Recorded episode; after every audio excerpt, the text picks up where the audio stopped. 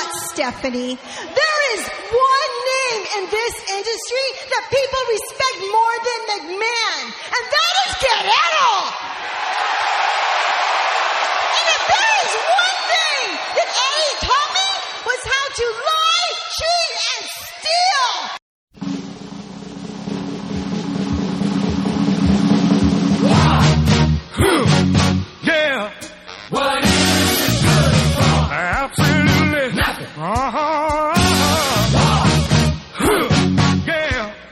1,100 episodes of Raw, 100 of them in a row, three hours.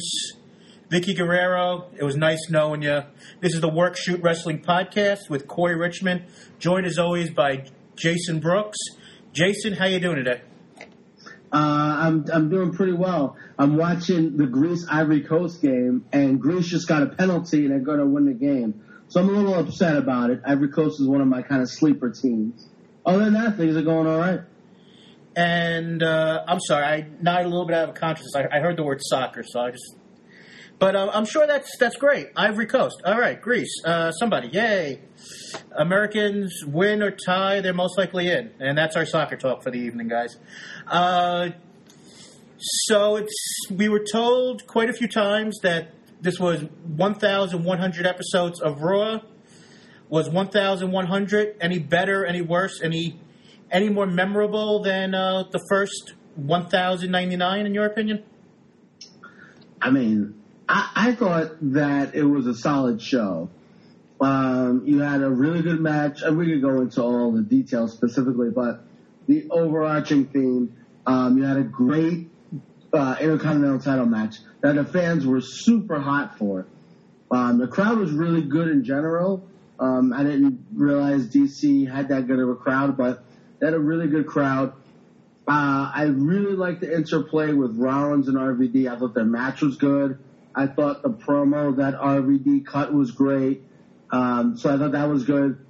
Um, and, and so there were a lot, you know, Reigns I thought was phenomenal. They made him look great. So there were a lot of things on on uh, on Raw that I enjoyed. Um, they definitely made the Money in the Bank matches feel special, feel like they're going to be a big deal. So I, thought Raw overall was a pretty solid show. Not the best show in the world, but a pretty solid show. Well, your opinion would be the same as uh, Jason Powell, uh, former guest on the podcast from ProWrestling.net. Um, and you two would agree on that. I would uh, say that I don't know what you guys are watching. Great What was icy, problem? What was your problem with the show? great IC title match, and everything else was just there. I mean, I couldn't care less about ninety five percent that happened on that show. I mean, Wait, besides. you, didn't think, you didn't think the Rollins promo was good? The RVD and Rollins interplay was fantastic. The Ambrose segment was good. Not What about the what about the Reigns and Se- Sheamus segment? Come on. Oh please! These these segments were nothing special. I mean, this is a pa- this is the paper. This is the last time because you know four million less people. You know, most likely. Sorry, two million less people watch. You know, SmackDown than watch Raw. That this is the last chance that people have to see in order to buy this pay per view. Because if if you're watching uh, main event on the WWE network in a couple hours, you're most likely watching anyway. Um, but I didn't think this was anything special. This was just another. This was just another Raw. I mean, you had, you know what? You had the same exact main event on SmackDown, which I thought was most likely a better match. I thought that Reigns, Reigns does what he always does. He does the high spots. He's not great when it comes to being an individual one-on-one matches. He, they, they're protecting him with, you know, having him in there for, you know, Superman punches and big spots, which is which is great, wonderful. Uh, the big reveal was that Kane's going to be in the match. Nobody cares. That is true. Nobody Uh, let's see. You've got a another Money in the Bank match where you know that basically three, three or four out of the six people in the match don't have a chance in hell of winning. Cor- Corey, Corey, let me ask you, Corey, what is the goal of a go home show? To get people to buy the pay per view, I don't know if they And, really and- and- and hold on, hold on. And you're telling me with them adding another match, adding so two Money in the Bank matches, On You're one telling week me- you're- you're- wait, wait, wait. Making Reigns look like a star. We know Sheamus looks, you know, they didn't make everyone look great. Making Reigns look like a star, doing a nice job with Rollins, having a great IC match, and making those guys in the Money in the Bank match look good. You're telling me they didn't add to to to the paper, add to the pay per view as far as selling you on it? They literally added another Money in the Bank match, and then they made two of those guys look awesome in their IC title match. And you also you also made two of them look like who cares if they're even in the match and a, a waste of time and swagger and Kofi Kingston. Corey, uh, uh, this is, these are the guys that they have. And we know that out of the seven guys who are, or eight guys who are in it, only really three guys are going to win. That's been every Money in the Bank since Money in the Bank started. We know that. That that's not you're not that, that's not telling us anything. That doesn't mean that it's not going to be a quality match. It doesn't mean you should be excited for the match. Just is Alberto Del Rio going to win the freaking Money in the Bank, the world title match, the world title? Of course not. That'd be absurd. Is Sheamus going to win it? Well, God forbid. He actually might. But you know what I'm saying? Kane going to win it? No. So we already know the guys that won't win it. Just like we know for the actual briefcase match, a lot of the, you know, you know, very few of those guys really have a chance. So that's fine. It doesn't mean it won't be a good match. It doesn't mean it won't be an entertaining match. You have two Money in the Bank matches, a tag team title match. I actually think the Divas match could be pretty solid. Um, although the segment was really interesting with Naomi and Paige. Uh, you know, I don't know. I, I thought Raw was, I thought Raw did what it had to do.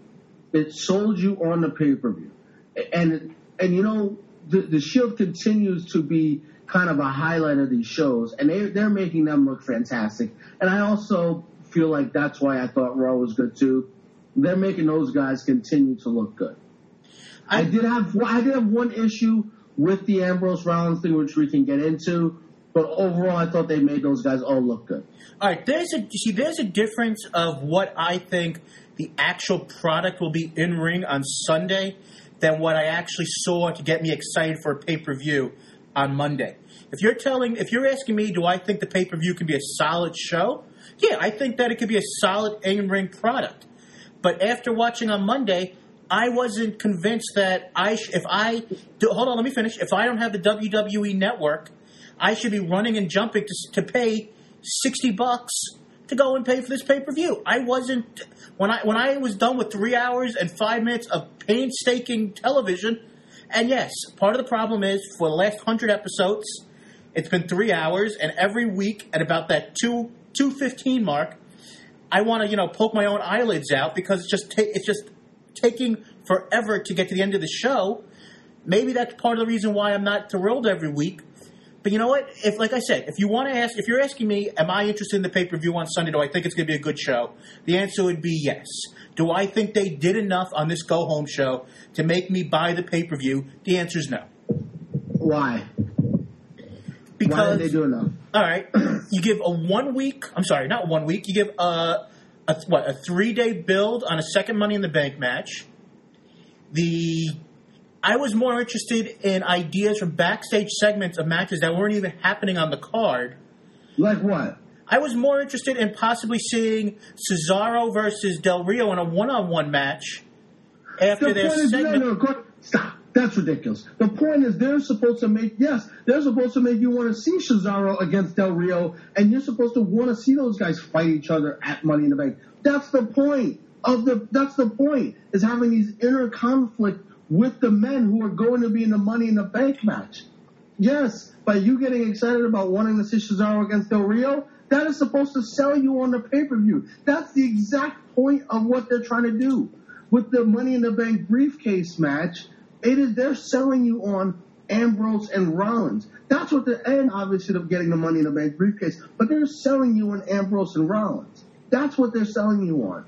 With the money, with the world title match, they're selling you on Reigns getting in and can this guy overcome and win the WWE World Heavyweight title. Th- That's the story, and they're doing a. They did a nice job on Raw of selling you on the story. I agree with you. The build for the Money in the Bank briefcase match wasn't super long. Obviously, it wasn't long at all. But they had to establish first the WWE World Heavyweight title briefcase match, including the fact They didn't even know whether they were going to have a what Money in the Bank match they were going to have until recently because of all the issues with Daniel Bryan. So, considering the time that they had, how they had to do it on the fly, I thought they did a fantastic job of building towards the pay per view. I really did. Raw itself, you know, had some holes like Raw's always do. It's a three hour show, but I thought overall it did it, it did what it was supposed to do: build excitement going into Money in the Bank.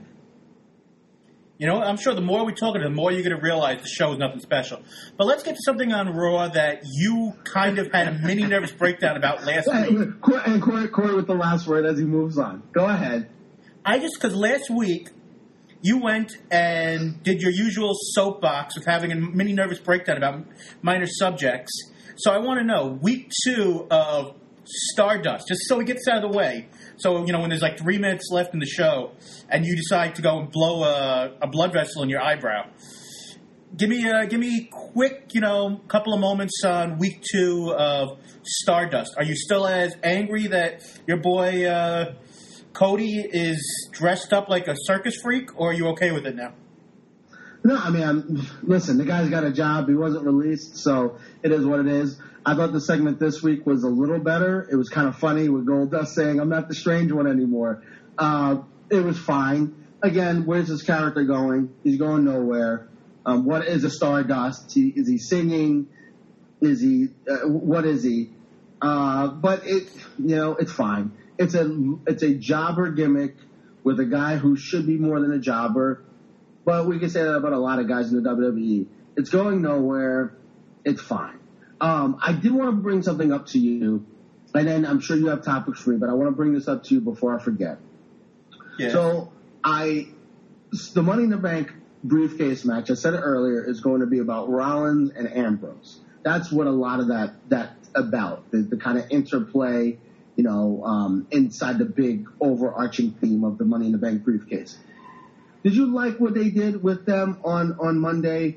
Because part of me, I- I'm fine with Ambrose being in the match, but I think I would have liked it more if Ambrose said, "I'm going to figure out a way to get myself into the match and to disrupt what goes on," and he is not booked, and, and have him not be booked in the match at all, and then he just comes out on a pay per view and takes the briefcase, not even being involved in the match. And then the WWE needs to figure out what to do, whether to give him the briefcase or not. So don't even book him for the match. But he's so crazy, he says, I'm going to be there, even if I'm not booked to be in the match. And then they can have him come out, do something crazy, and you kind of build toward that. It's okay if he's in the match, but I, I don't know that I would have liked to have seen him kind of come out and do something crazy. The other idea is Rollins saying, I want him. I want, you know, Rollins keeps like challenging guys. He's challenging RVD.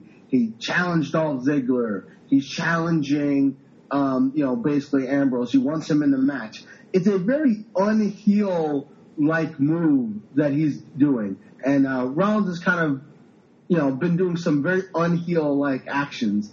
Um, you know, he's scared away from Ambrose a few times, but he's, he's done some unheel like things. So I guess I just wanted your opinion on one, would you have rather seen Ambrose, would you rather do have done something else? And what do you think about Rollins and, and kind of as a heel and, and what they're doing with him? Well, if I have to choose between the future, supposedly star in the making of Roman Reigns, you know, having to poison someone's, you know, iced coffee, or have a heel go and say, put put the baby face in the match, I'll go with uh, Seth Rollins, you know, with loopy logic, seven days a week on that one. I mean, I still I understand that I guess you have a payoff this week what they do with Vickie as a result of that, but I mean I think it's a little ridiculous. You most likely should have had, you know, Triple H say if you want to get into this match, Ambrose, you got to go and you know run some sort of gauntlet match or something, something to go and actually put him in the match. But it doesn't. But it doesn't make him look. It doesn't make him look good. This the battle royal makes him look better. The battle royal with him throwing guys out like he did at the Rumble, it actually makes him look better doing it that way. Oh no, I'm talking about I'm talking about Ambrose. I'm talking. Hold on, let me let me Okay. finish. I think Ambrose. They should have most likely done something with him having to go and maybe beat a couple of guys in order to work his way into the uh, into the into the uh, the Money in the Bank match instead of just putting him in. That's one. Two, I have no problem with Roman Reigns being in the Battle Royal. I actually like the fact he was in the Battle Royal. I mean, this could bring up a whole other subject on the idea of who should be in each one of these Money in the Bank matches, which I'd like to get to in a moment or two. But Okay.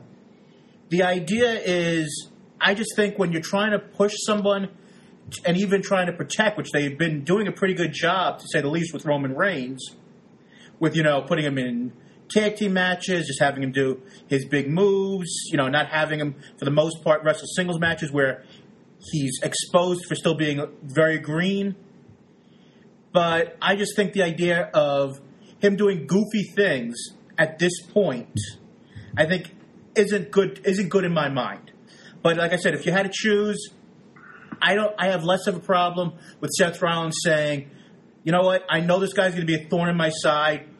Be in there so I can at least see it. I thought it was dopey, but I at least think it's better than the way that they got Roman Reigns in his match. Okay, it's fair. Now, let, let's you know let's go with this right off top. I was going to talk about Vickie Guerrero, which we actually uh, put at the very beginning of the show this week. But let's let's go into this before we get into Vickie. So in uh, one in the for the title, we've got Bray Bray Wyatt, we've got Cena, we've got Randy Orton, we've got Del Rio, we got Kane, we've got Cesaro, and am I missing anybody in that match? Uh, hold on. Kane, Cesaro, Cena, Wyatt, Reigns, Orton, Sheamus. I miss Sheamus because I, you know, that's how much I think of him. But I mean, of the guys that are in that match, don't you think Roman Reigns or Cesaro would be used better in the idea of being in the match for the actual briefcase? I mean, you could say no. I mean, it's their time, but I mean, I feel guys like that, it would be better for them to actually be able to have that briefcase as not a crutch, but as something that makes people realize that they're important on the show, and you have to keep on paying attention to them. I think there's a good chance they didn't even know that they were, well, excuse me. I think there's a good chance they didn't even know they were going to have a briefcase match.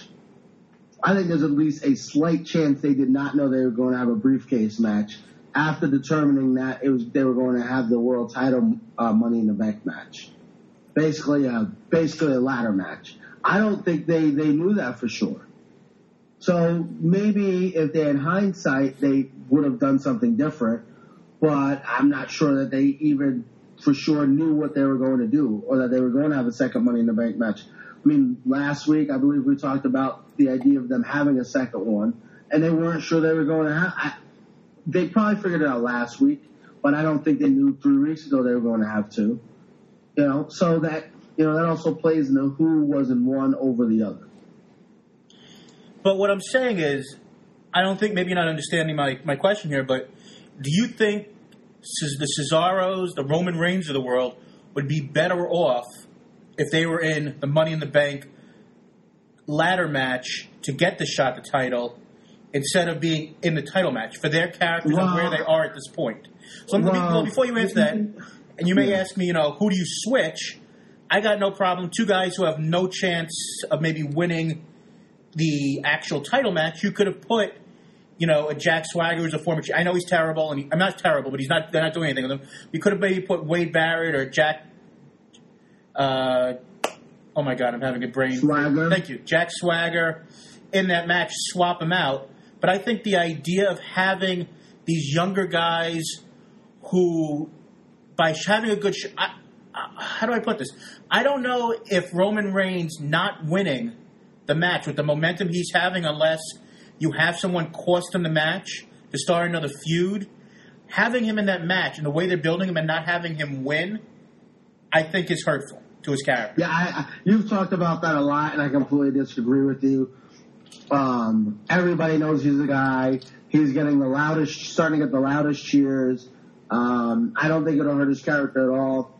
Now, is your if your question is, is he better off being in the world title match or being in the match and winning the briefcase. No, he's definitely better winning the briefcase because, as we know, with a few exceptions, winning the briefcase guarantees you the WWE World Heavyweight Title. So he would be better off being in the in the briefcase match if he was definitely going to win the briefcase. If not, he's absolutely better off in the spot that he's in now, being in there against the top guys, of being in the ring against Cena, against Orton, um, against Bray Wyatt. So no, I, I so I guess it depends on how it was how he be booked. If he be booked to win, it would be better. If he if he's not booked to win, then then I think I think it's better for him to be in this match, the world title match. Uh, when we come back from break, I'll get your official prediction on who you think's going to win these two Money in the Bank matches, and if you have any interest in the rest of the card. I'll have to think about these predictions uh, during the break because I have no freaking idea at this point. Well, that's why for uh, the first time in a while, I'm actually giving you a heads up on what we're going to do. One. One. You know, I I happen to be the one behind the one in 21 and 1. I earned that distinction when my client, Brock Lesnar, conquered The Undertaker's undefeated streak at WrestleMania. I also happen to be the one behind the one who will climb the ladder this Sunday in the championship ladder match, retrieve the titles, and become the WWE World Heavyweight Champion. And with all due respect, Mr. Del Rio, that's not you, that's Cesaro. Money in the Bank will be the fourth pay per view in a month. TNA had a good pay per view. ROH had a good first attempt on pay per view. WWE already had one. This is WWE's second. Money in the Bank, two ladder matches, a tag team match, a Divas title match, and who knows what else. But, you know, they'll figure out a way to make the time go by. Uh, Jason, before we went to break, I let you know for the first time in a while what we were going to be doing after break, and uh, it's that time. Money in the Bank, briefcase match. What's your gut say? Uh, let's rephrase that. Who do you think's going to win, and who do you want to win? Let- Let's go there. I always want Dolph Ziggler to win. You know that's my boy. Um, a couple, man, it's interesting. So uh, the WWE, you know, a lot of times they kind of steer you where they want you to go, and they've definitely steered us toward a Rollins win. You know, making him the first guy. He's Triple H's boy. That's what they're led to believe.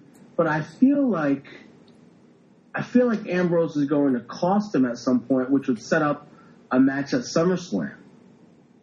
And then Triple H did say something interesting about uh, them saying nobody, you know, you guys.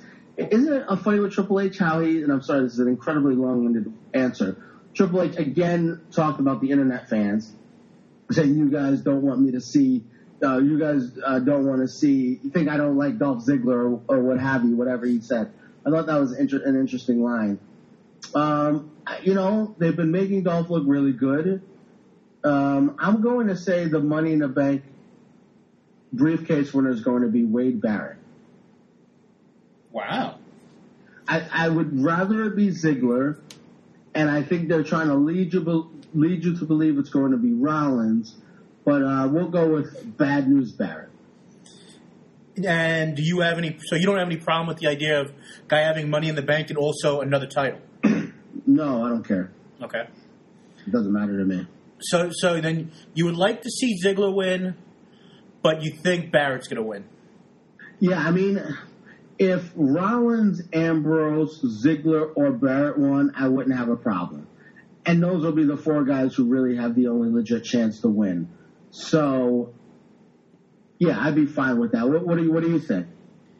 I think that they're going to go.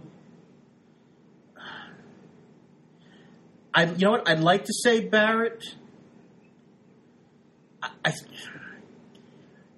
I mean I think you know what I think we're gonna I think they're gonna go safe. I think they go. Uh, I think they go Rollins and then uh, you start the at least the two month feud of Battleground and SummerSlam of Rollins and Ambrose, and maybe one of those matches with the uh, the briefcase on the line.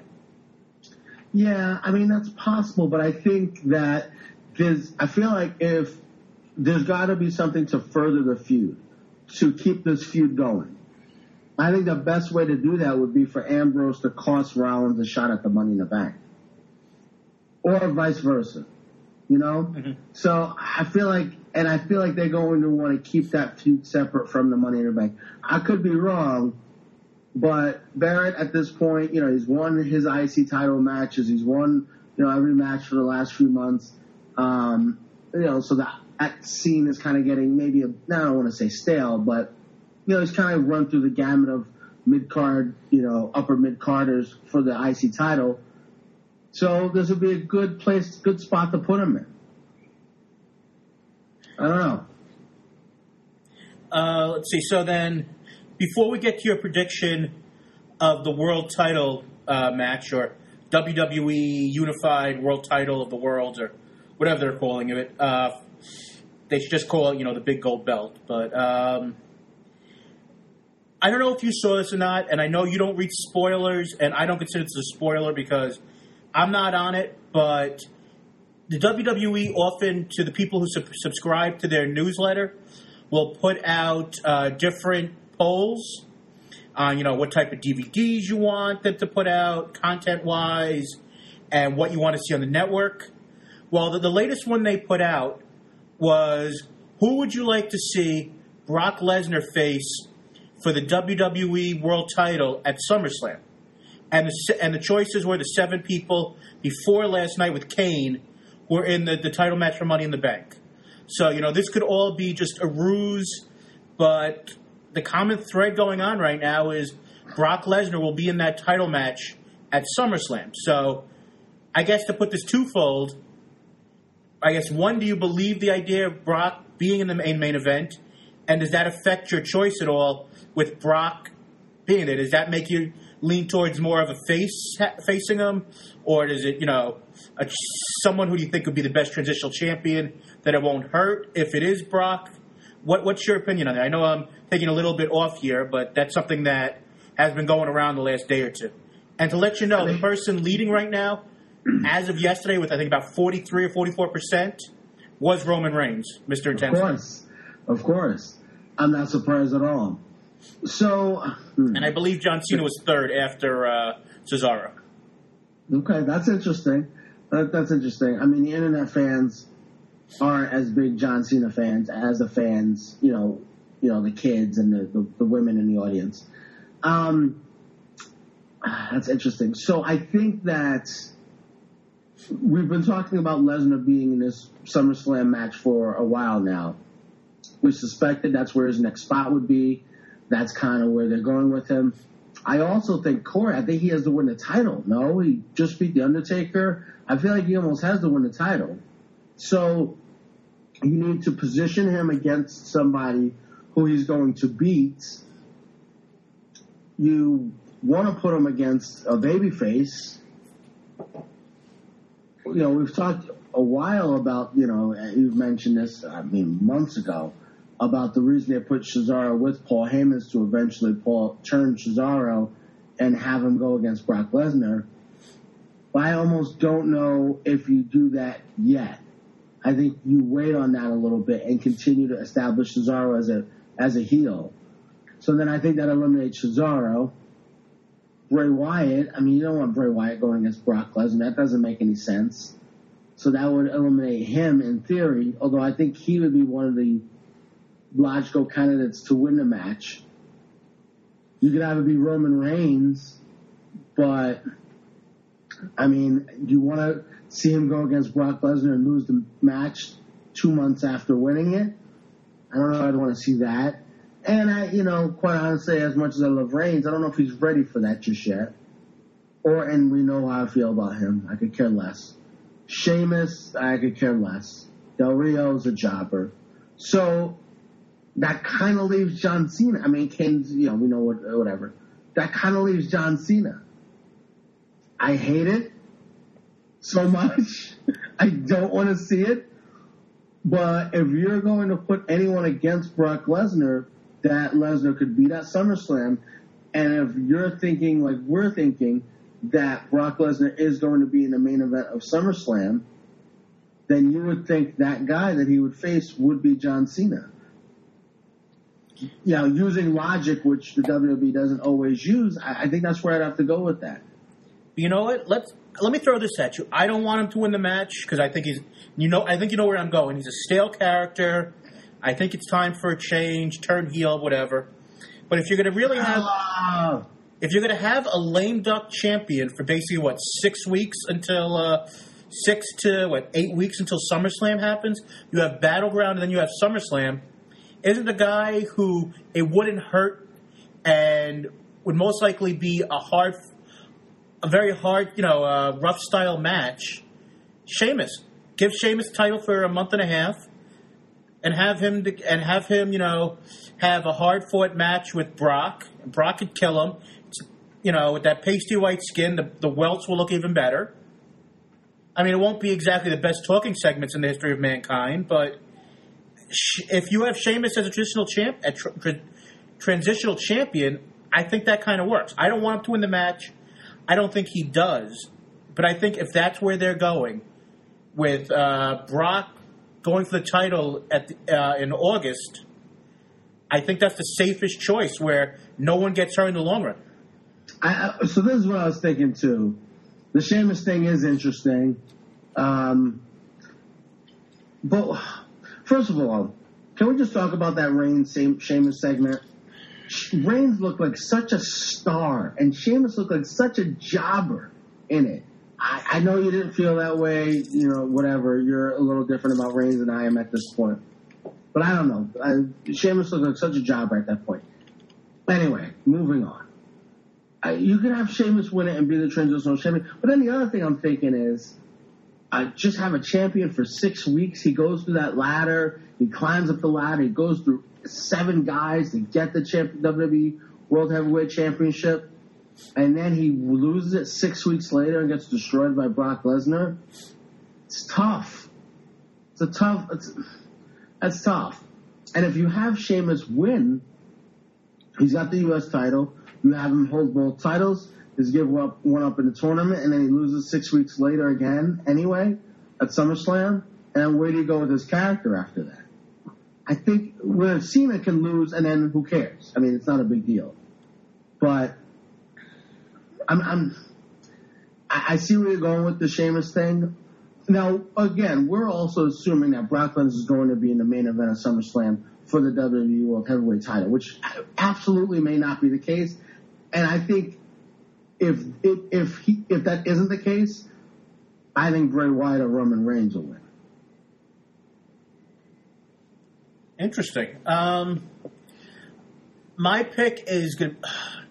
I th- I I'd like to see Bray Wyatt win, but with uh, the idea of possibly Brock Lesnar looming in, in the background, as much as it hurts me as one of the smart marks, as I actually put up the uh, quotation marks because I'm so cool.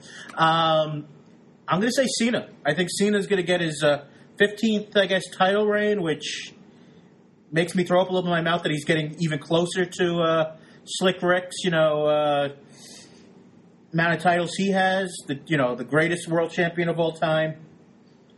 But I, I think that Cena's the safe choice.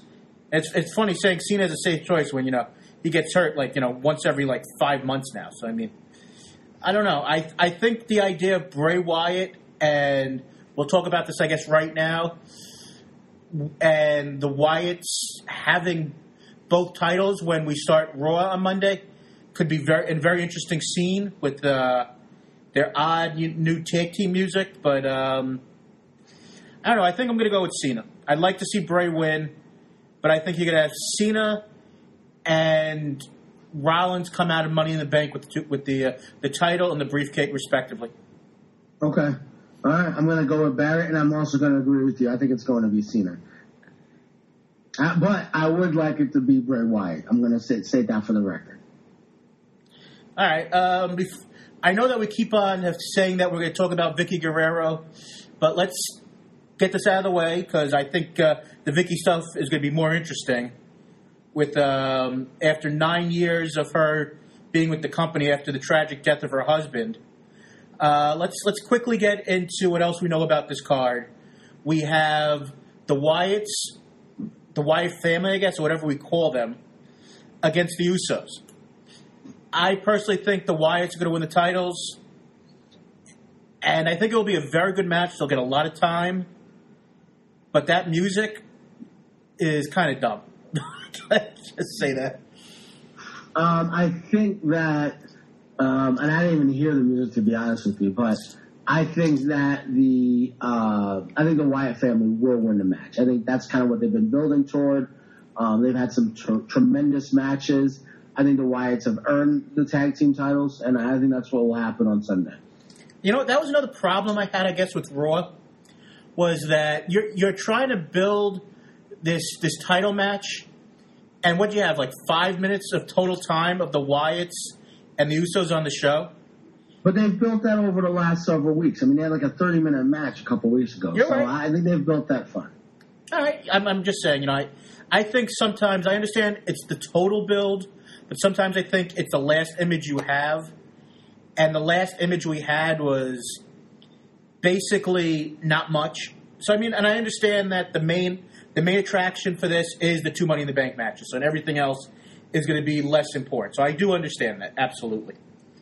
Do you have any opinion on the Divas match, or should we go right into uh, Vickie Guerrero? I think it'll be a solid match. I'm glad Naomi's getting a shot. I think she might actually win the belt. And um, I see that. I think this is really shaping up to be a good pay per view. I think Naomi and Paige could uh, turn out to be uh, an excellent match. And you know what? As of right now, we have like four matches, maybe five. Less matches, the more time that uh, these women will get, and hopefully they'll be able to shine. But you know, uh, just keep Cameron off of my uh, television. She Oh is- God, she's awful. She is. She's awful. Why is she? I mean, I know she's employed with them because of Total Divas, but she's terrible. She's bad in the ring. Nobody. Ugh, she's. Ugh, she's, she's awful. Go moving on. I understand. Uh, so let's get into Vickie Guerrero.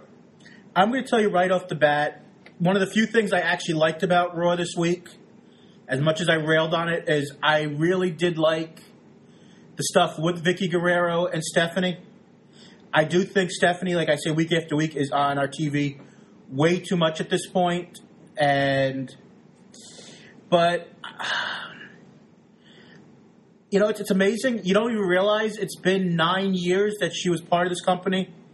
And she's gone through a lot, and it's you know it's good to see that she was able to leave the company with her head held high, and being able to say you know one last time, you know, and I love you to her her husband who you know who gave everything to this business, and Eddie Guerrero who is one of the most underrated performers maybe in the history of the business.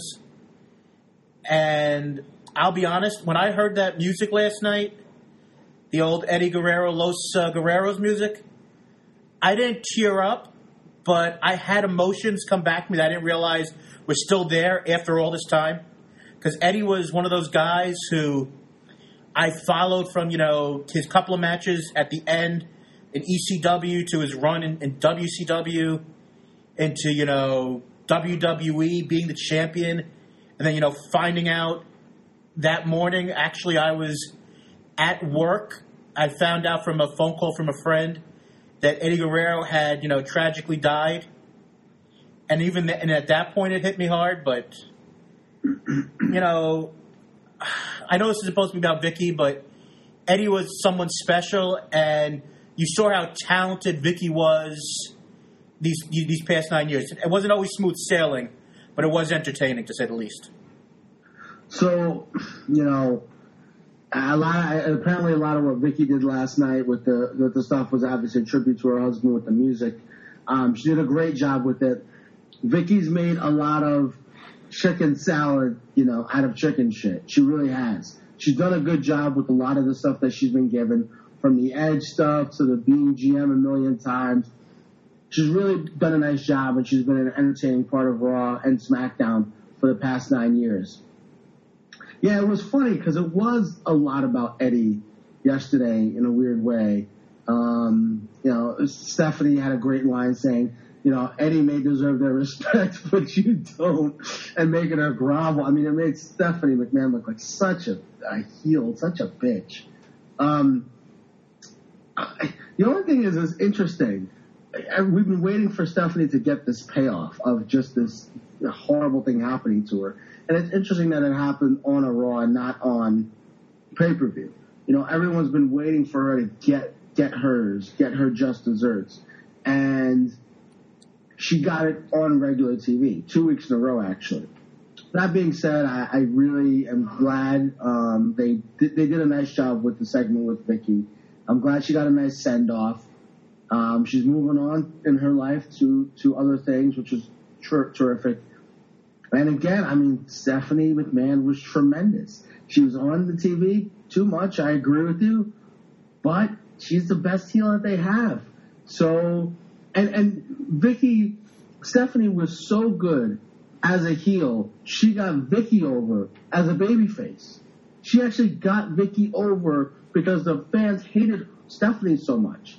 That's that also tells you what kind of heel she's been over the last year, year and a half or so. So good for Vickie.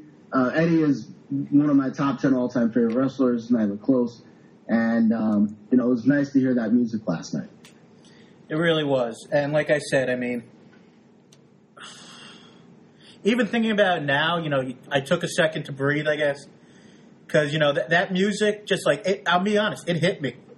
I'm sitting there watching the show, and when, like, you know, I put, I had a couple of things I was going to use from that seg- that first segment for, you know, one of the clips that we use.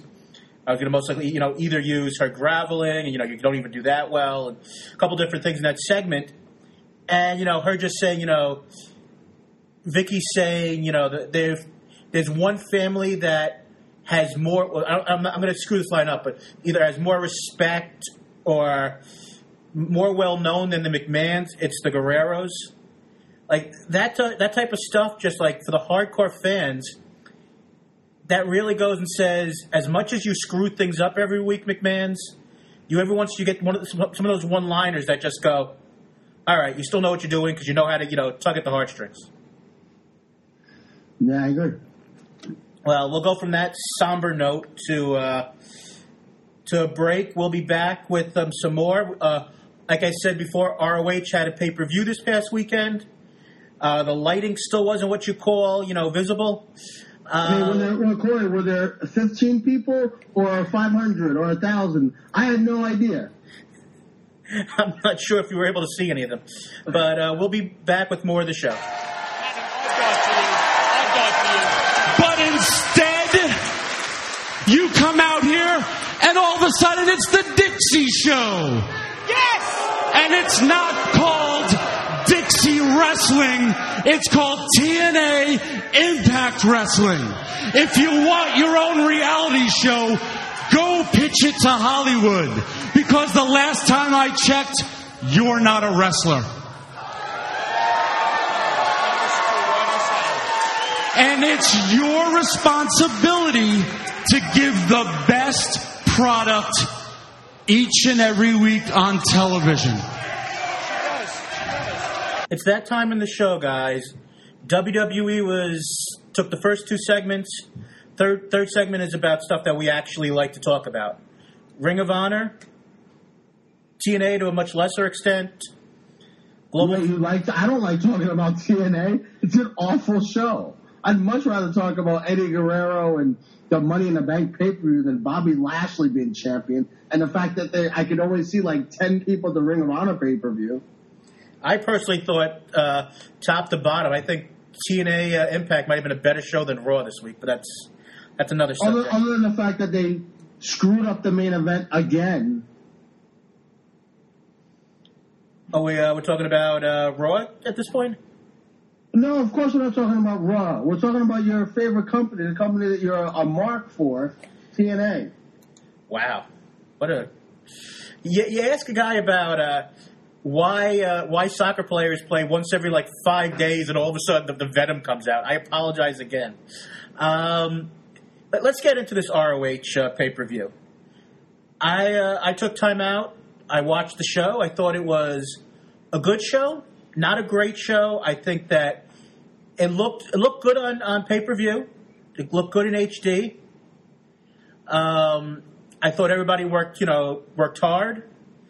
I, I think that the lighting is still a problem, and uh, I believe we'll hear over the next couple of days from Court Bauer and the like about some problems they had with the lighting, which uh, it'll be interesting to see what things you know should have worked that didn't work. We didn't have any major su- surprises. Uh, Matt Sydal, who was just recently released uh, from WWE, where he worked as Evan Bourne, was backstage. You know, so at least uh, he was there. He wasn't used because he wasn't. You know, they didn't want to give up the ninety days of you know of, of the good pay before he goes back on the independence, makes nothing again. Yeah, like I said, not gonna give up that money. You're not going to give up that good money if you, if you don't have to. But um, I thought, like I said, I thought it was a good show.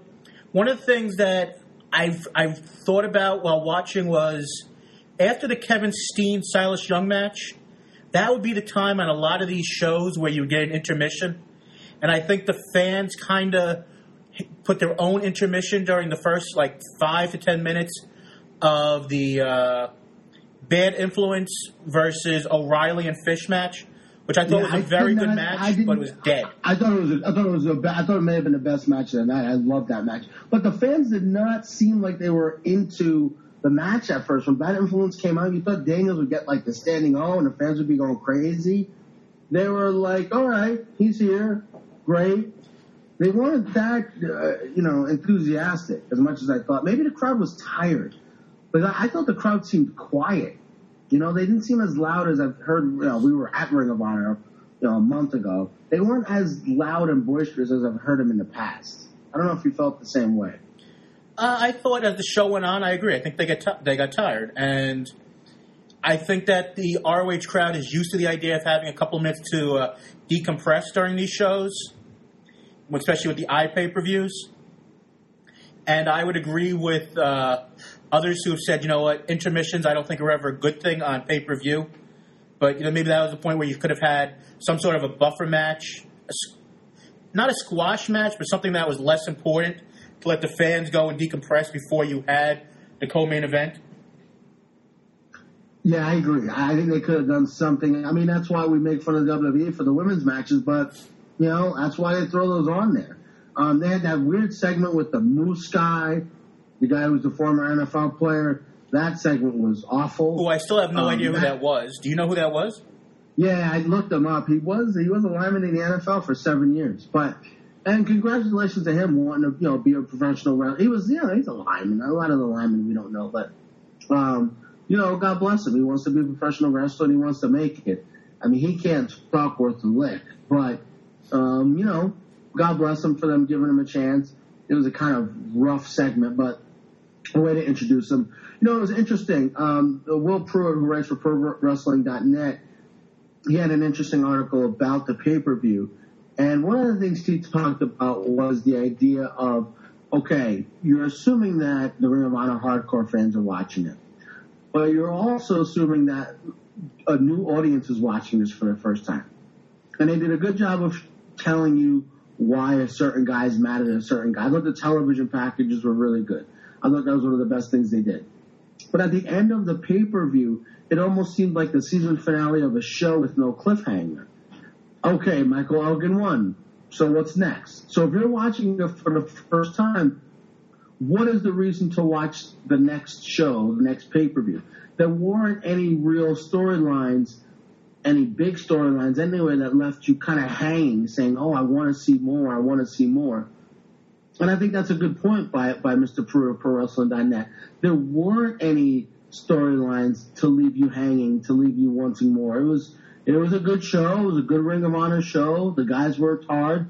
It was money well spent, no doubt about it. But could they have done more in terms of the storylines to leave you wanting more, um, you know, for the future? Uh, Will Pruett, a very good writer for ProWrestling.net, respect his opinion, was actually trying to look at this, the article while you were uh, giving a brief description. Uh, I can't disagree with, with that at all. Um, it would have been interesting to see.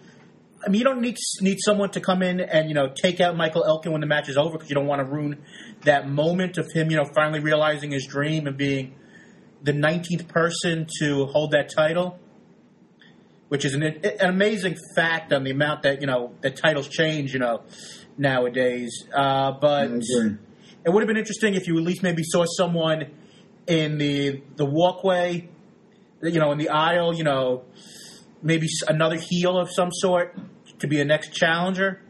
And from what I've seen, the the, uh, the television for this week is going to be the the basically the from beginning to end on Michael Elgin, how he got to where he is, which uh, I guess that's a nice little thing, but I don't know how that furthers your television. But uh, I thought, like I said, I thought it was a good show. Everyone worked hard. Uh, I thought Cedric Alexander and Roderick Strong had a really good match. I agree. Thought it was an awesome match. I think Cedric Alexander can be a star. I mean, the only problem is, and I know that size shouldn't matter, but uh, the one thing you look at all of those stats when these guys come out, which is great when they you give the, you know, at the beginning of the code of honor, every one of that company's five eleven. it's amazing. They But might be two hundred five pounds. A lot of the WWE guys are five eleven now. A lot of these WWE guys are not not six feet tall anymore. I think that I think wrestling has changed from a big monster guy standpoint to a lot more athleticism, a lot more guys who are similar size. And you could say, well, that makes it more difficult for guys to break out. But I, I think it's possible. So I agree with you. The guy sizes are, well, Cedric Alexander seems a little bit bigger. I could be wrong, but you're right. Most of their guys are 5'11. Like Michael Elgin and Adam Cole were exactly 5'11. Um, so I, I agree with you, but you know, that's not something that Ring of Honor needs to worry about.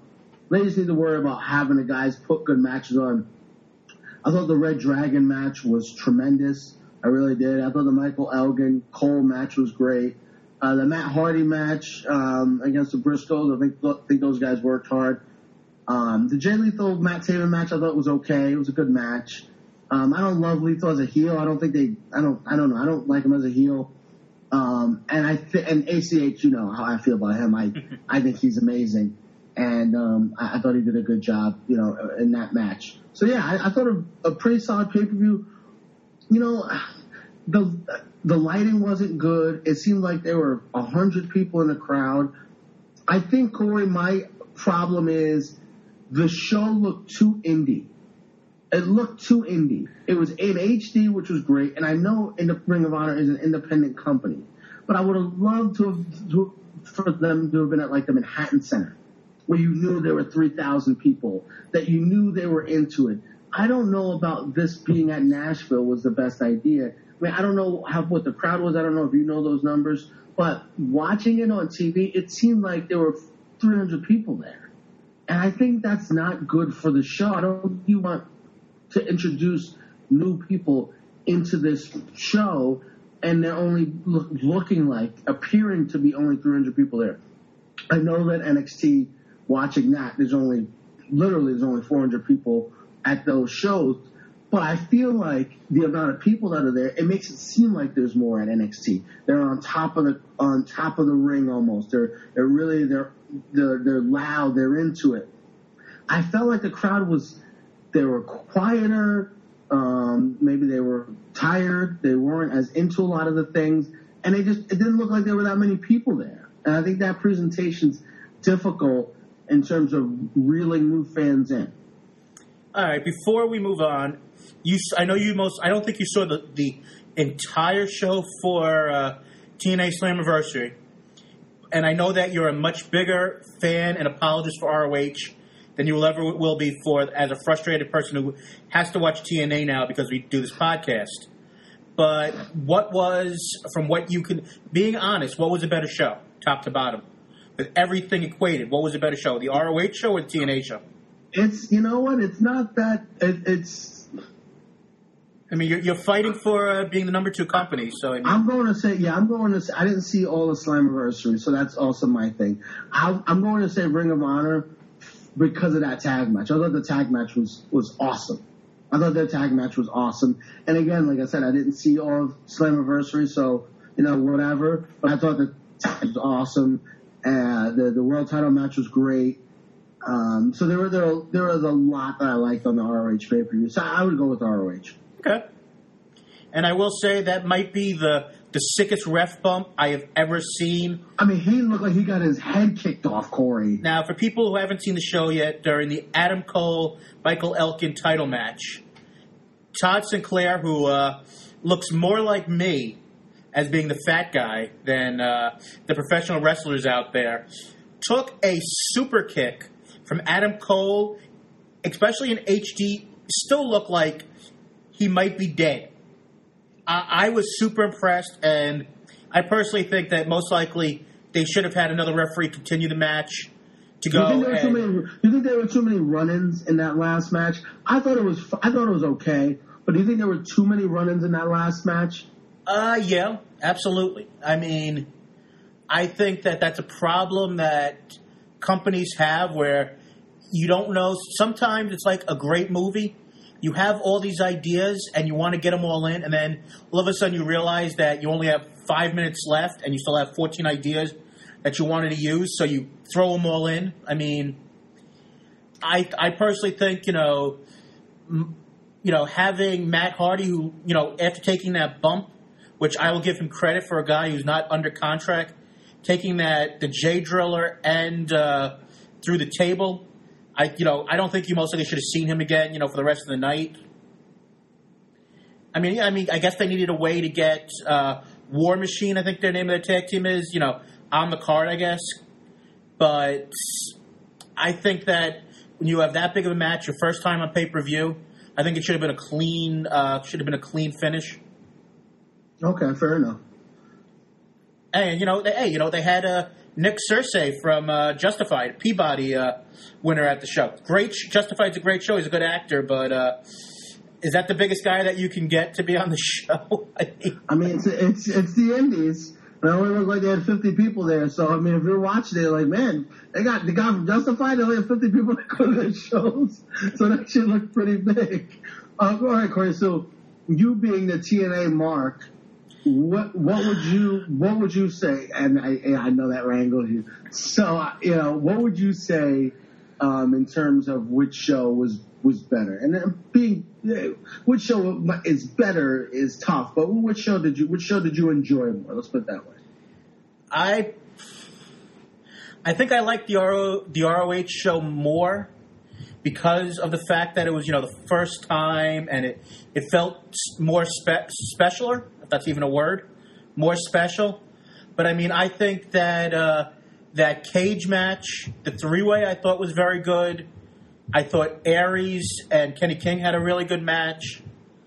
So I mean but I I really I think the best thing out of the two shows was most likely the O'Reilly Fish versus Bad Influence match. I think you know the crowd was better at TNA by far. I think the uh, the moment of uh, of Kevin Von uh, the Von Erichs I thought was really special.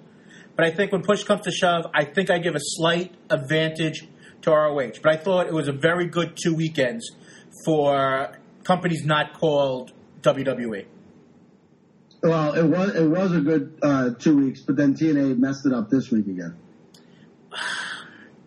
Depends on who you talk to. I mean, a lot of Oh, people out way, for those who don't know, Bobby Lashley is now your TNA uh, World Heavyweight Champion. On this very podcast last week, I mentioned if you are going to establish Eric Young as a guy, as a TNA World Heavyweight Champion, and establish him as not just a guy who's a joke, you have to keep this title on him until I think I mentioned, you know, uh, their kind of their um, what is their their main pay per view called? Their WrestleMania Bound for Glory.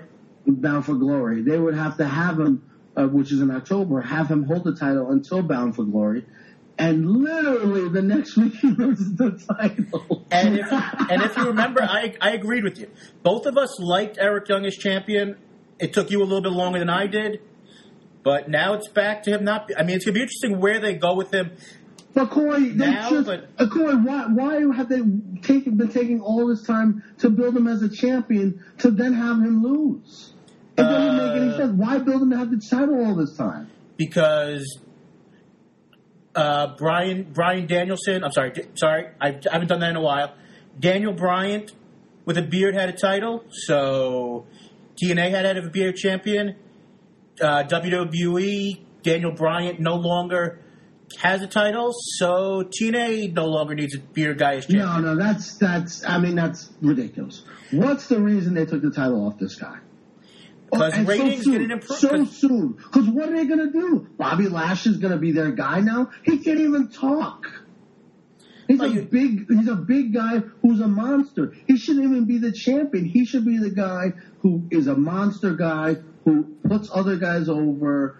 You know, it doesn't make any sense. You know? Where are I- they going? I think they had. I think they had a plan of Bobby Roode. they had, wait, they had a me- plan. Oh, that's one. Hold on. The, the, the, the other issue is the other issue is the, the the TNA World Heavyweight Title was switched, right? They changed the title. The champion lost unexpectedly with literally no build after winning in a cage match the week before against the same competitor. After he wins the title, they attack him, Eric Young, for whatever reason. They already won the damn title. Why are they attacking the babyface after winning? Clean, by the way. He won against the babyface champion clean. And then Bobby Roode comes out. And the lasting image in TNA is not the guy who just won the title, it's Bobby Roode coming back. Hold on. What? Hold on. So I they're want to. putting the importance of Bobby Roode returning to the TNA title. No, they're making the Bobby Roode importance look more than the TNA World Title. They have taken that title and they make they make it look like a piece of trash. Hold a on. piece of trash. Hold on. I'm gonna hold on. Let me fin- let me let me put what. See, n- now you make me defend TNA when I wasn't going to, but I, I just want to go with logic here. One of the things that you agreed with with Will with uh, Will Pruett's uh, take on ROH was at the end of the ROH pay per view, there didn't appear to be any bill to anything else coming up. TNA did the exact the, the exact opposite. They went had a title change, and then they went and built to another contender right away. Did they not? You may not like Bobby Roode being champ, uh, Bobby Lashley being champion, but did they, They could not have just done that. do? They could have done that next week. Hold on, but wasn't the thing that we, you just agreed with with the Will, William Pruett? Sorry, Will Pruett's story was that they didn't build anything at the end of that pay per view, and now you're saying they could have built it the following week. You got to go and continue the same track here. No, because we know the story. No, no, no. Uh, big difference. There is no One. difference. No, no, no. There's a big difference. I'm going to tell you. All right. With the Michael, with the Michael Elgin thing, they have built the story for six months that he wants to be champion. He wants to be champion. This title means the world to him. This title means so much to him. There's been no build for this Bobby Lashley match. So you would as a fan, would assume Bobby Lashley won this match. So next week, Eric Young is going to have a rematch and is going to challenge him. The story does not, the story didn't end. When Michael Elgin won the world title, the story ended. His quest for the title ended. Now he's got to defend the title, whatever. Bobby Lashley's quest didn't end. We didn't even know he had a quest. We didn't even know he had a quest. Because there was nothing built in saying that this was going to happen. So I understand what you're saying, building toward the next week, but the story was already ongoing with them. So it wasn't like Bobby Lashley was saying, I can't wait to be the champion. This is what I've been building up for, yada, yada, yada. They, they, they didn't. So to me, the story was already going to continue. It's all about what the story is. And the problem is with this Bobby Lashley story, they didn't have, they didn't have a, a they didn't tell you what the story was. Why not have Eric Young win the match or whatever, and then have them beat the hell out of Eric Young, and then have Bobby Roode return? You're you're still building Bobby Roode up to return, and you're building Bobby Roode against, you're building Bobby Roode against the, the, the MLK, and he's fighting MLK with Eric Young, his buddy. And they go, you know, Team Canada coming back or whatever, and then they're going to try to beat these guys and and whatever. I there's other ways you could have done this instead of having Eric Young lose it. It doesn't make sense, Corey. I- to have him lose the time because Bobby Lashley's going to come out there every week and cut a promo. The guy's got marble in his mouth. That's why you still have, uh, let me let me try to get a couple of points in here. All right, we, we can continue this for a few minutes. The initial idea, and I know you could say it didn't didn't happen, so you change, but the initial idea from day one was for MVP to be champion, and then more than that. Let me finish. To feud with Bobby Roode or Bully Ray, the two biggest. I know they both used to be heels ten minutes ago. Two biggest faces in the company for people who actually know something.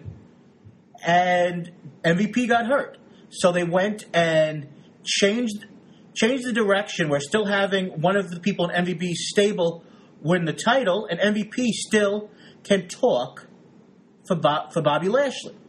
And you also have to look at it this way. This is going to be, you're going to tell me this is ridiculous, and you can't go and most likely go and book for you know for three nights. But if you ask the average person who lives in the tri-state area, more more than anything, New York, and you have three shows this coming week in New York, who mostly are WWE only people. Who do they know? Do they know Eric Young or do they know Bobby Lashley, who was with the WWE?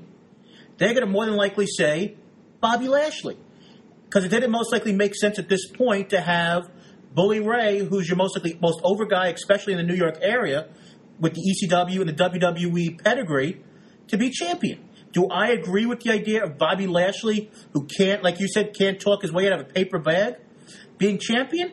No, but I do understand why they kept with the idea what they were going to initially do. I mean, that brings up some other things we can go into either this week or in the upcoming weeks. But with them taping so many weeks of television back to back, after this Friday, you're basically going to have the next two and a half months of television already filmed. You know, when what happens with you know with still not knowing what their situation was with Spike TV is, you know, they're trying to go and book on what they think is going to get most people to watch and what and the people that of the Spike Then TV. why, then why make Eric Young the champion in the first place? If they knew that this is what they were going to do, if they knew that they needed to get the mo, they knew they were going to try to book a show in New York City. They knew they were going to try to keep Spike happy. That they had this contract coming up. Why not make Bobby Lashley the champion? Why not make Jeff Hardy the champion, Bully Ray the champion in the first place? Make him the champion in the first place. Why give Eric Young the title in the first place? Give him the title after you have the TV contract, after things are settled. Why give him the title in the first place? And, and now he's going to be a background guy, you know, for this. He, you know, the whole TNA thing. Um, I'm seeing how it looks like it's going to be Jeff Hardy challenging for the title. So you're right. It sounded like there was some element of Bobby Lashley being the champion coming to New York City. But then how short-sighted is that? How short-sighted is that to give the title to this guy because you're going to be in New York City for a couple of days? It's ridiculous. It's going to be a lot that's more my than a biggest couple of days. problem with but yeah. TNA. You're going to literally book your company based on where you're going to be for the next few weeks. Come on, come on. And then, and if you're going to do it, don't be short-sighted. Say we're going to give Jeff Hardy the title and have him be the champion, not Willow or this ridiculous character. Have Jeff No, it's not- Hardy. it's not gonna be Willow. be the I- champion. I think the Willow character will be dead by the time they get they get to New York.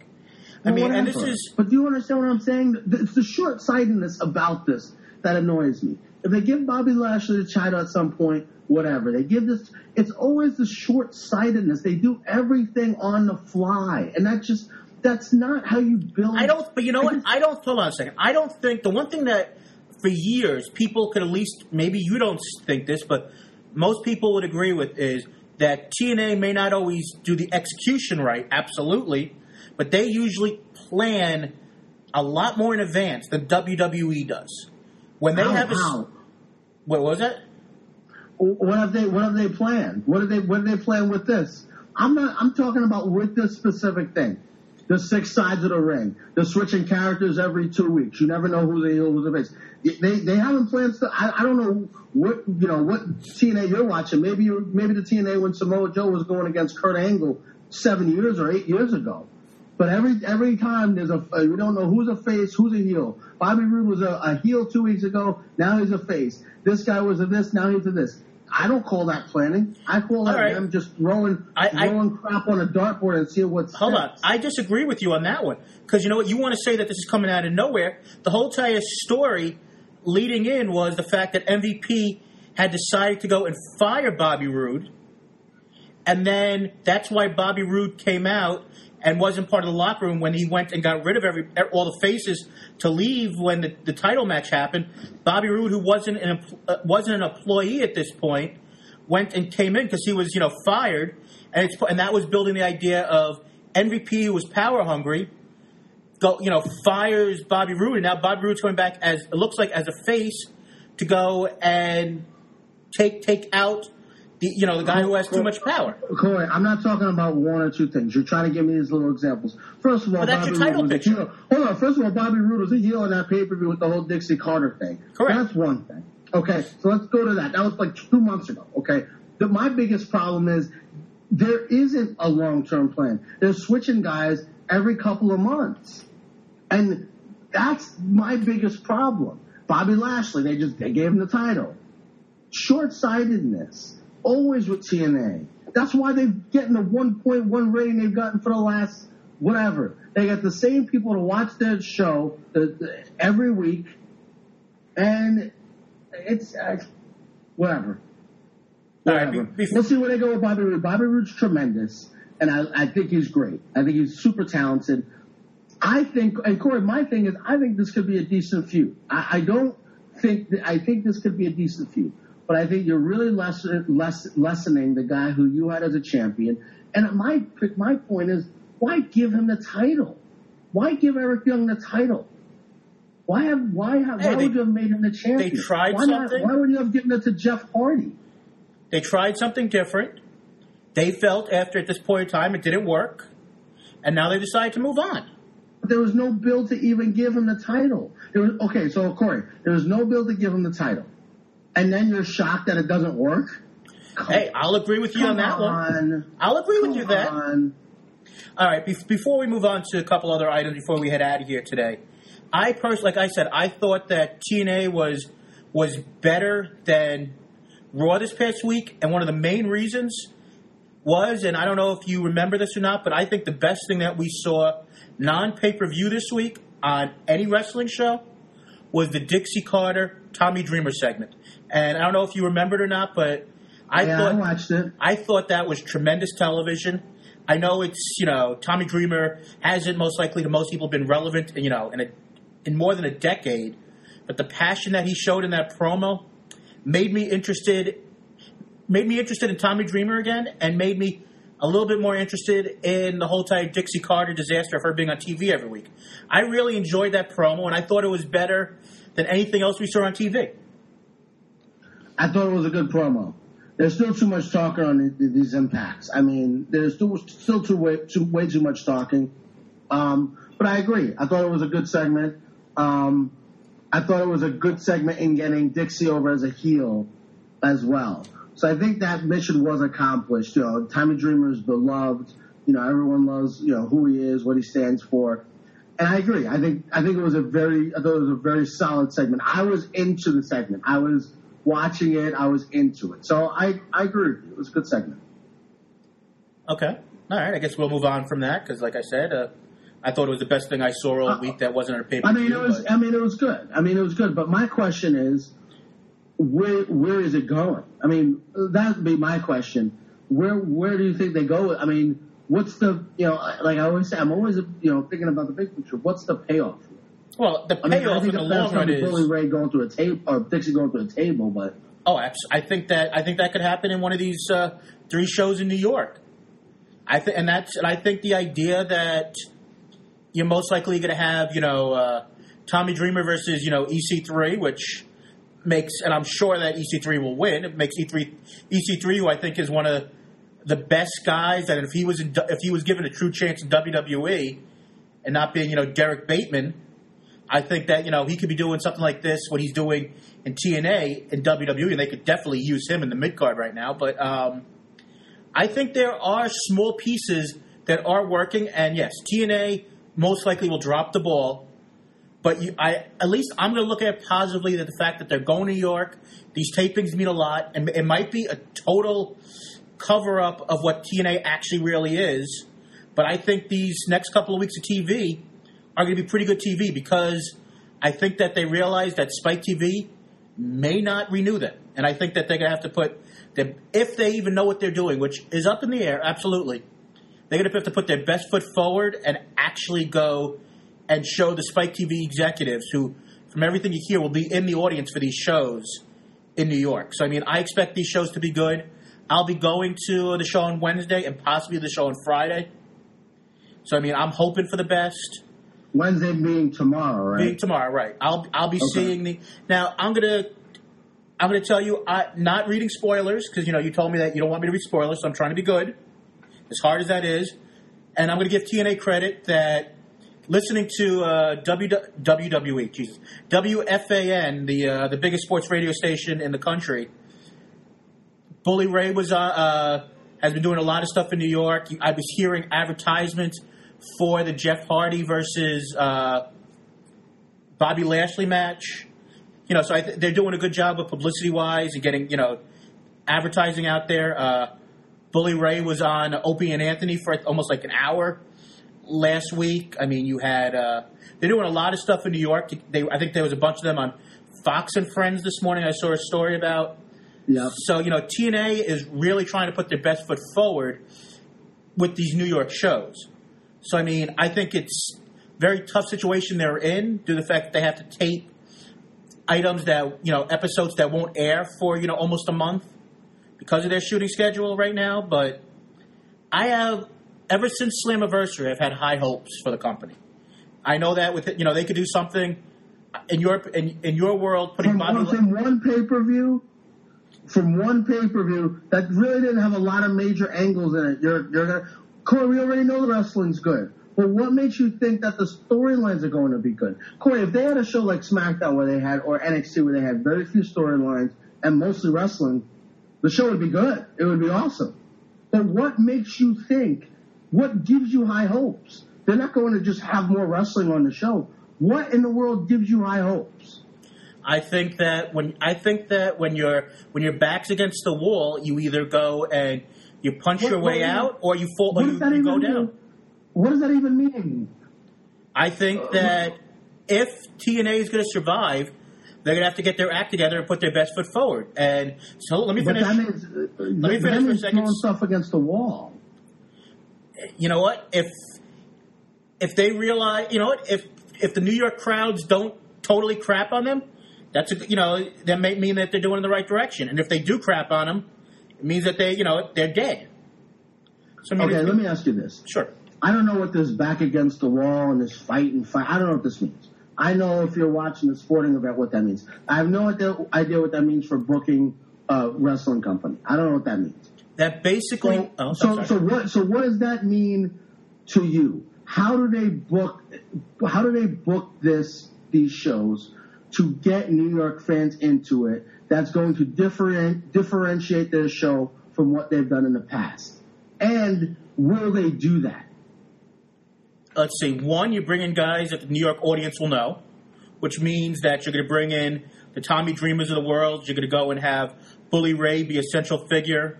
You're going to bring back Jeff Hardy. You're going to bring in Matt Hardy.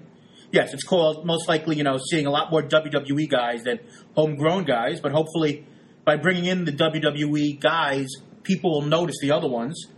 I think the idea is you got to put what I hear the laugh there. No, I mean, uh, you said it last week. They've built no homegrown guys in the history of their company. Very few. Go ahead. And when they do build them, they all, you know, they don't pay them and then they leave. But um, I think the idea of, you know, you're back against the wall, punching and all that stuff is basically if they don't show TNA, uh, if TNA doesn't show the Spike TV executives that they can go and do something that is relevant in 2014, How do they how do they do that though? How, They put we know that. I know I know what I know what back against the wall means. I know what you're saying. My question is, how do they do that? How do they differentiate this product from getting the same viewers that they've always gotten? Okay, you can have Matt Hardy in there. You're gonna have this, but they've done this. They've brought Kevin Nash in. they've brought Booker T in. They've brought Hulk Hogan in. They get the same ratings all the time. The product needs to be different. They need more wrestling on the show. They need less talking on the show.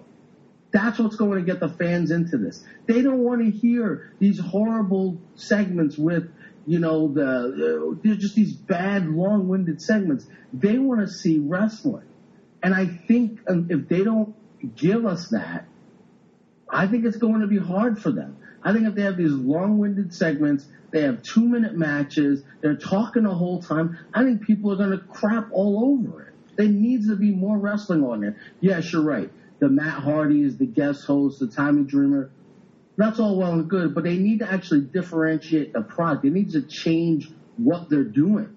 And I don't know that they're capable of doing that. They did that at Slammiversary, which is why we love the show so much. But I don't know if they're capable of doing that on their on their television. They want to give you so much. I fear that them wanting to give, you know, back against the wall, all these cliches, is going to make them do even more craziness and book even more crazy and have more talking segments and more things that are going to get the audience riled up. Now, I don't know. Now, if you would let me, you know, look at spoilers, I could tell you if anything's good happened over the next couple weeks, but I'm not doing that. Uh, I, I don't know. You know what? I've got a little bit more faith than you do at this point. I think the product has been That's better. was your remark. Go ahead. Mr. ROH over there. Um, I'm okay with that. I'm, I'm still wishing WCW came back, but uh, no, uh, I don't know. I mean, I personally think that the, the last couple of weeks, Slammiversary, th- this past week's show with the Tommy Dreamer segment, a couple of things before that, the, the Sanada promos they've done, I see things that make me say, I got to give this company one last chance. it's like an ex it's like an ex girlfriend that keeps cheating on you, Corey. You know you know that girl's gonna cheat on you. You know she's gonna get you. You know what? We could say that about Raw a lot of weeks. So let's let's be honest here. Wrestling as a whole. No, see, Corey, this is where you're wrong. You keep talking about one week of TV. I know our show's a weekly show, so we're supposed to analyze shows by the week. But big picture, the WWE builds towards things. They look at what they've done with the Shield. You may not love the the, the one segment with the coffee thing, which was a little a little silly. I agree. But look at how they built Reigns up to be a star. Look at how they built up Ambrose. Look at how they built characters. Look at how they build people. They, TNA does not do this. So to say that, oh, look at Raw at once a week or whatever. I'm talking about the totality. I'm talking about the big picture. No homegrown stars. Switching baby faces and heels every week. I know, I like the Sanada stuff too. I like certain things that they're doing. But they need to do a lot more of the good stuff that we see. And I don't think they care. Dixie comes on TV and I know it's, you know, uh, you know, uh, she's using this as part of the storyline and uh, a work shoot, which is the name of our podcast. It's a bit of a, you know, whatever, where she's saying, oh, I know you fans want us to change, change our show, but this is our show and this is the way it's going to be. They're almost spitting in the face of the people who want to see their show be different. I don't think they care, Corey. I don't think they care. I think they're going to give us some, you know, Matt Hardy. They're going to give us the Hardy Boys. They're going to throw some stuff out there. They're going to throw Tommy Dreamer out there. We're going to get a couple of gimmick matches, a couple of Texas Death matches, a bull rope match, or whatever, a New York City street fight. You know, we're going to get some gimmick matches. They're going to do some terrible, um, you know, long-winded segments, and that's what it's going to be. I don't know how you have any faith. I have no idea. Other than being a TNA mark, I have no idea how, how you have any faith. No idea. They've done nothing on their TV show on a consistent weekly basis to make you. They had one good pay per view. Oh, I can talk now. Thank you. Um, I could. I hear what you're saying. I'm. I don't. You don't usually hear me say this, but I guess in the long run, as much as I bitch and moan about things, I am an eternal optimist, and I, I hope for the best. Just like you know, a lot of people say, for the wrestling business to be good, you need more than one more than one company to be good. And for as long as it takes, I'm going to hope that TNA. We do have two. We do have two companies that are good. All right. Uh, more than one company that actually has a national following, and where I live, I can actually see without having to go online and watch on the internet. How about that? Fair, fair enough. Hey, I love ROH. I love what they're doing. I mean, it's very simple booking. It's been good. I love NXT. I love a lot. I, I love you know, at times Raw. I think T, I think SmackDown at times is a waste of you know time a lot of weeks, but especially the fact that everything you see on SmackDown you wind up seeing on Raw, you know, three days later. But um, I think that TNA, in small glimpses, looks like they might, for the first time in a year or more, might be on the right track. I'm going to give them the benefit of the doubt. When the, you know, you might hear me next week with Venom and Vigor. I think that's the saying. Killing TNA for you know me having to sit through you know four hours or two hours, whatever it is, of TNA tapings where nothing makes sense, and I watch Jeff Hardy almost kill himself on a on a spot against you know Bobby Lashley, which no one's going to care about. Who knows? Or I might be sitting there going saying, in three weeks you're going to see the most awesome match you've ever seen in your life, and I really think things are good. I'm hoping it's I hope it's the second thing I just said, but you know what? It very well could be either one. But let's get to one or two last things before before we get out of here. Uh, a gentleman who we've spoken about quite a bit on this show, uh, Court Bauer, who was a former writer for the WWE during the uh, 2000s, uh, had came out on a podcast and talked about fellow SmackDown uh, writer Dave Lagana, who is one of the key bookers now on the creative team of TNA, contacting TV champion Jay Lethal uh, when he was under contract. This is, to put it nicely, spurned uh, the emotions leading into the ROH pay per view 4 1 Court Bauer, who it appears at times when you listen to Bauer talk about Dave Lagana, they weren't exactly the biggest friends, at least now. So you no. wonder. thank you for breaking on that. Uh, who more than likely they won't be, you know, sharing a, a Sunday dinner anytime soon uh, you know, on MLW's uh, radio show. So, I mean, I'm not sure what's what. I don't think anything really came out of this besides Bauer being a little hot under the collar.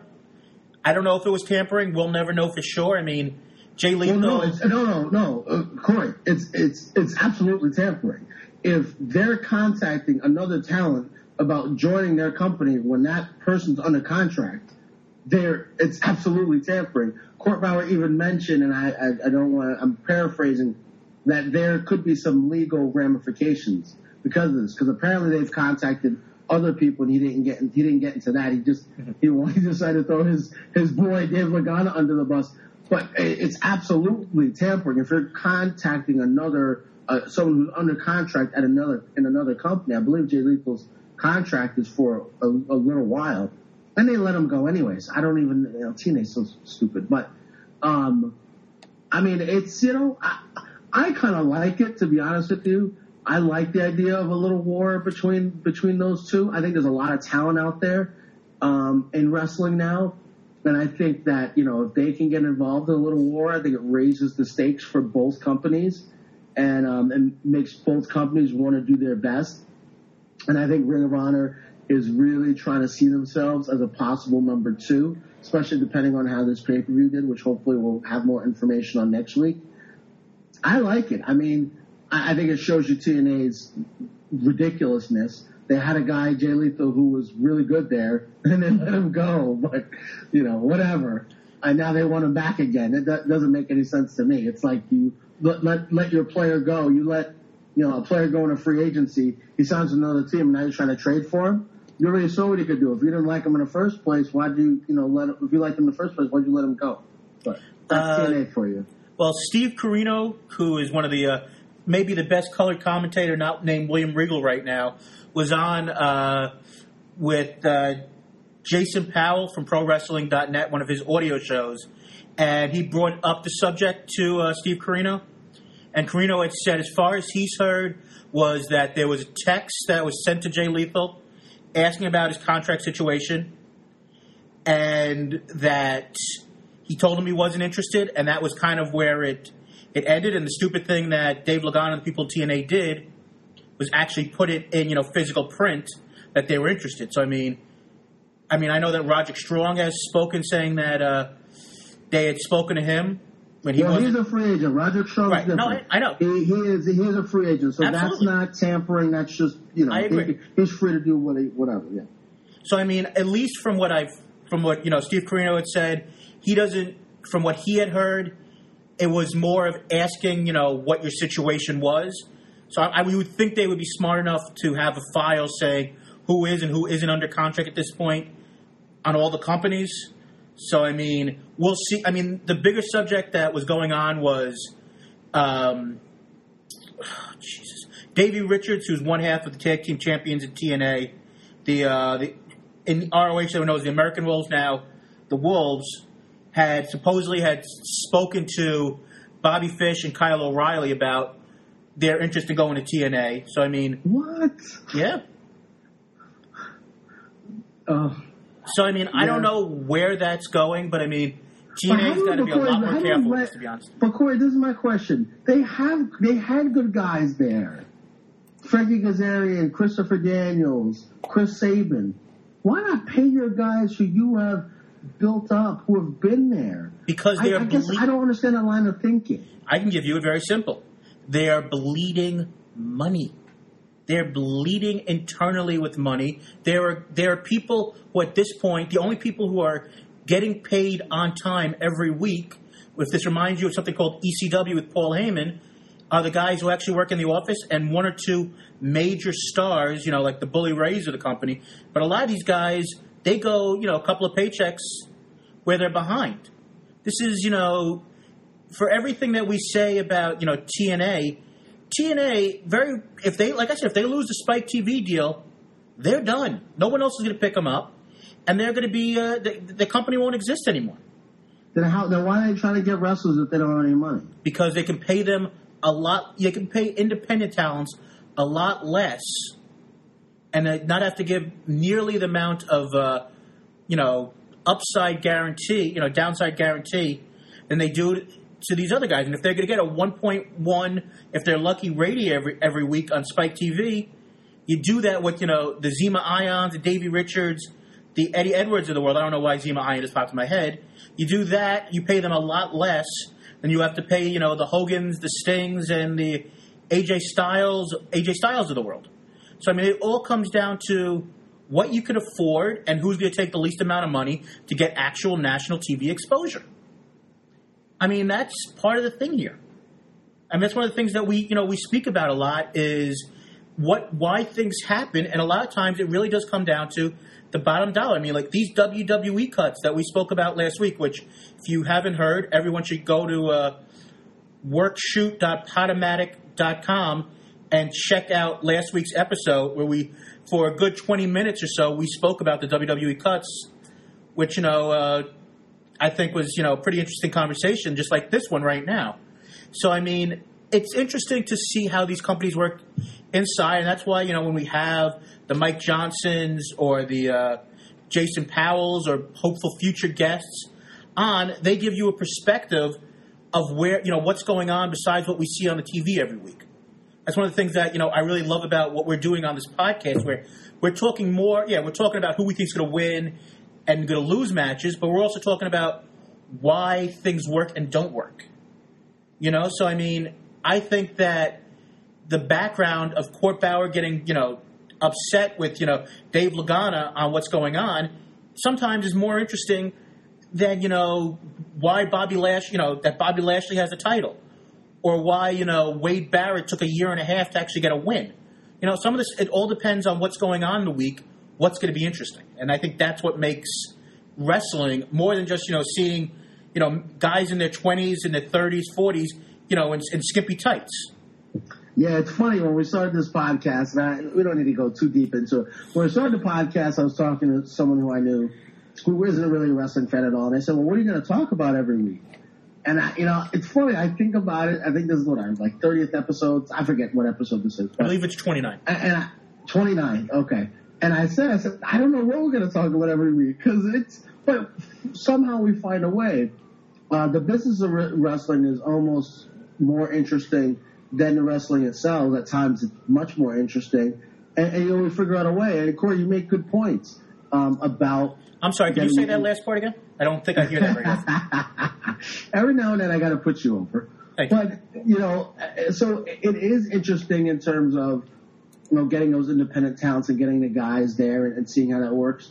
I hope TNA makes it. I hope all these companies make it as much as I bang on TNA. Um, and I've said this in the past, I want them to do well because they have really talented guys. I love Bully Ray. I love Bobby Roode. You know, I really like James Storm. I love what they're doing with Ethan Carter III. I think he's developed into, into something. Um, the American Wolves are there, and you know they're tremendous. I think they're doing good things with some of the guys they have, but they're not doing enough good things on a consistent basis. And it's you know it's frustrating. It's frustrating to watch. Um, but yeah, I, I hope TNA gets a new contract. I hope they're on Spike. I hope they start, you know, continue on Spike. And I thought, I, I hope that they continue to improve their product. Last So we can be positive every now and then so I'm not having a freaking coronary while I'm talking about it. last thing, and because we, it's it is amazing that we went and spoke two segments about WWE for forty minutes, and I believe we were almost at an hour in this third uh, third segment. But uh, as much as you say you want them to do good, and TNA to stay on Spike TV, does part of you as an ROH fan hope that the Spike TV thing doesn't work out and ROH is on Spike TV in uh, in September or October? Um, I don't know. I really haven't thought about it. Because let's I let's think be honest, Fox Sports One doesn't look like they're going to be getting a wrestling show anytime soon, and that's maybe the only other they, option. They could, you know, they could use one because no one watches that network. But um, UFC, UFC yeah. tonight, yes. Uh, do, do I think if Ring of Honor had a weekly TV show, they'd make more out of it than TNA does? Yes. I mean, Ring of Honor would need to also get more talent because they, you know, they have a, a good roster, but it's a pretty small roster. Um, but do I think they would do more? I, I think I think they would. I mean, they've you know, I know they don't have as much TV as TNA does, and you know they film it a little bit differently. But I think for what they have to work with, they make the most out of it. I think with what TNA has to work with, and they've done this for 12 years or however long they've been around, they haven't made the most out of it. But that being said, I think there's room for another company to be on TV. So I feel like I would like to see Ring of Honor get their own slot, you know, on national TV because I think, I think if they do, they could do some good things. I'd, I'd love to see uh, eight o'clock NXT, you know, eight o'clock NXT, nine o'clock Ring of Honor, WWE Network. No, um, actually, this doesn't sound like a bad idea, actually. Uh, but I want to thank everyone for uh, listening to today, and I know there are mostly going to be a couple of people who uh, will see in the rundown that WWE was the first two segments, and may not hear the hour-long insanity about companies that no one actually watches, but. Uh, I want to say, like always, it's been a lot of fun this week. And uh, Jason, as we wrap this bad boy up, episode I believe twenty nine. I might be wrong. Uh, Jay, how can these lovely folks and folkettes uh, get in contact with us or follow us? Corey, or- Corey, there's no such thing as a folk guy. Uh, I'm making up my own damn language. God damn it! All right, all right. Well, um, you can get a hold of us uh, on Twitter at Worked Shoot Pod, W R O K E D Shoot Pod, all one word. Uh, live tweeted the Ring of Honor pay per view for uh, some of it. Um, you know, live tweet Raw pretty much every week. Wasn't as active on Twitter yesterday because I was busy with stuff, but still pretty active. It's called the World Cup, people. That's what he was busy with.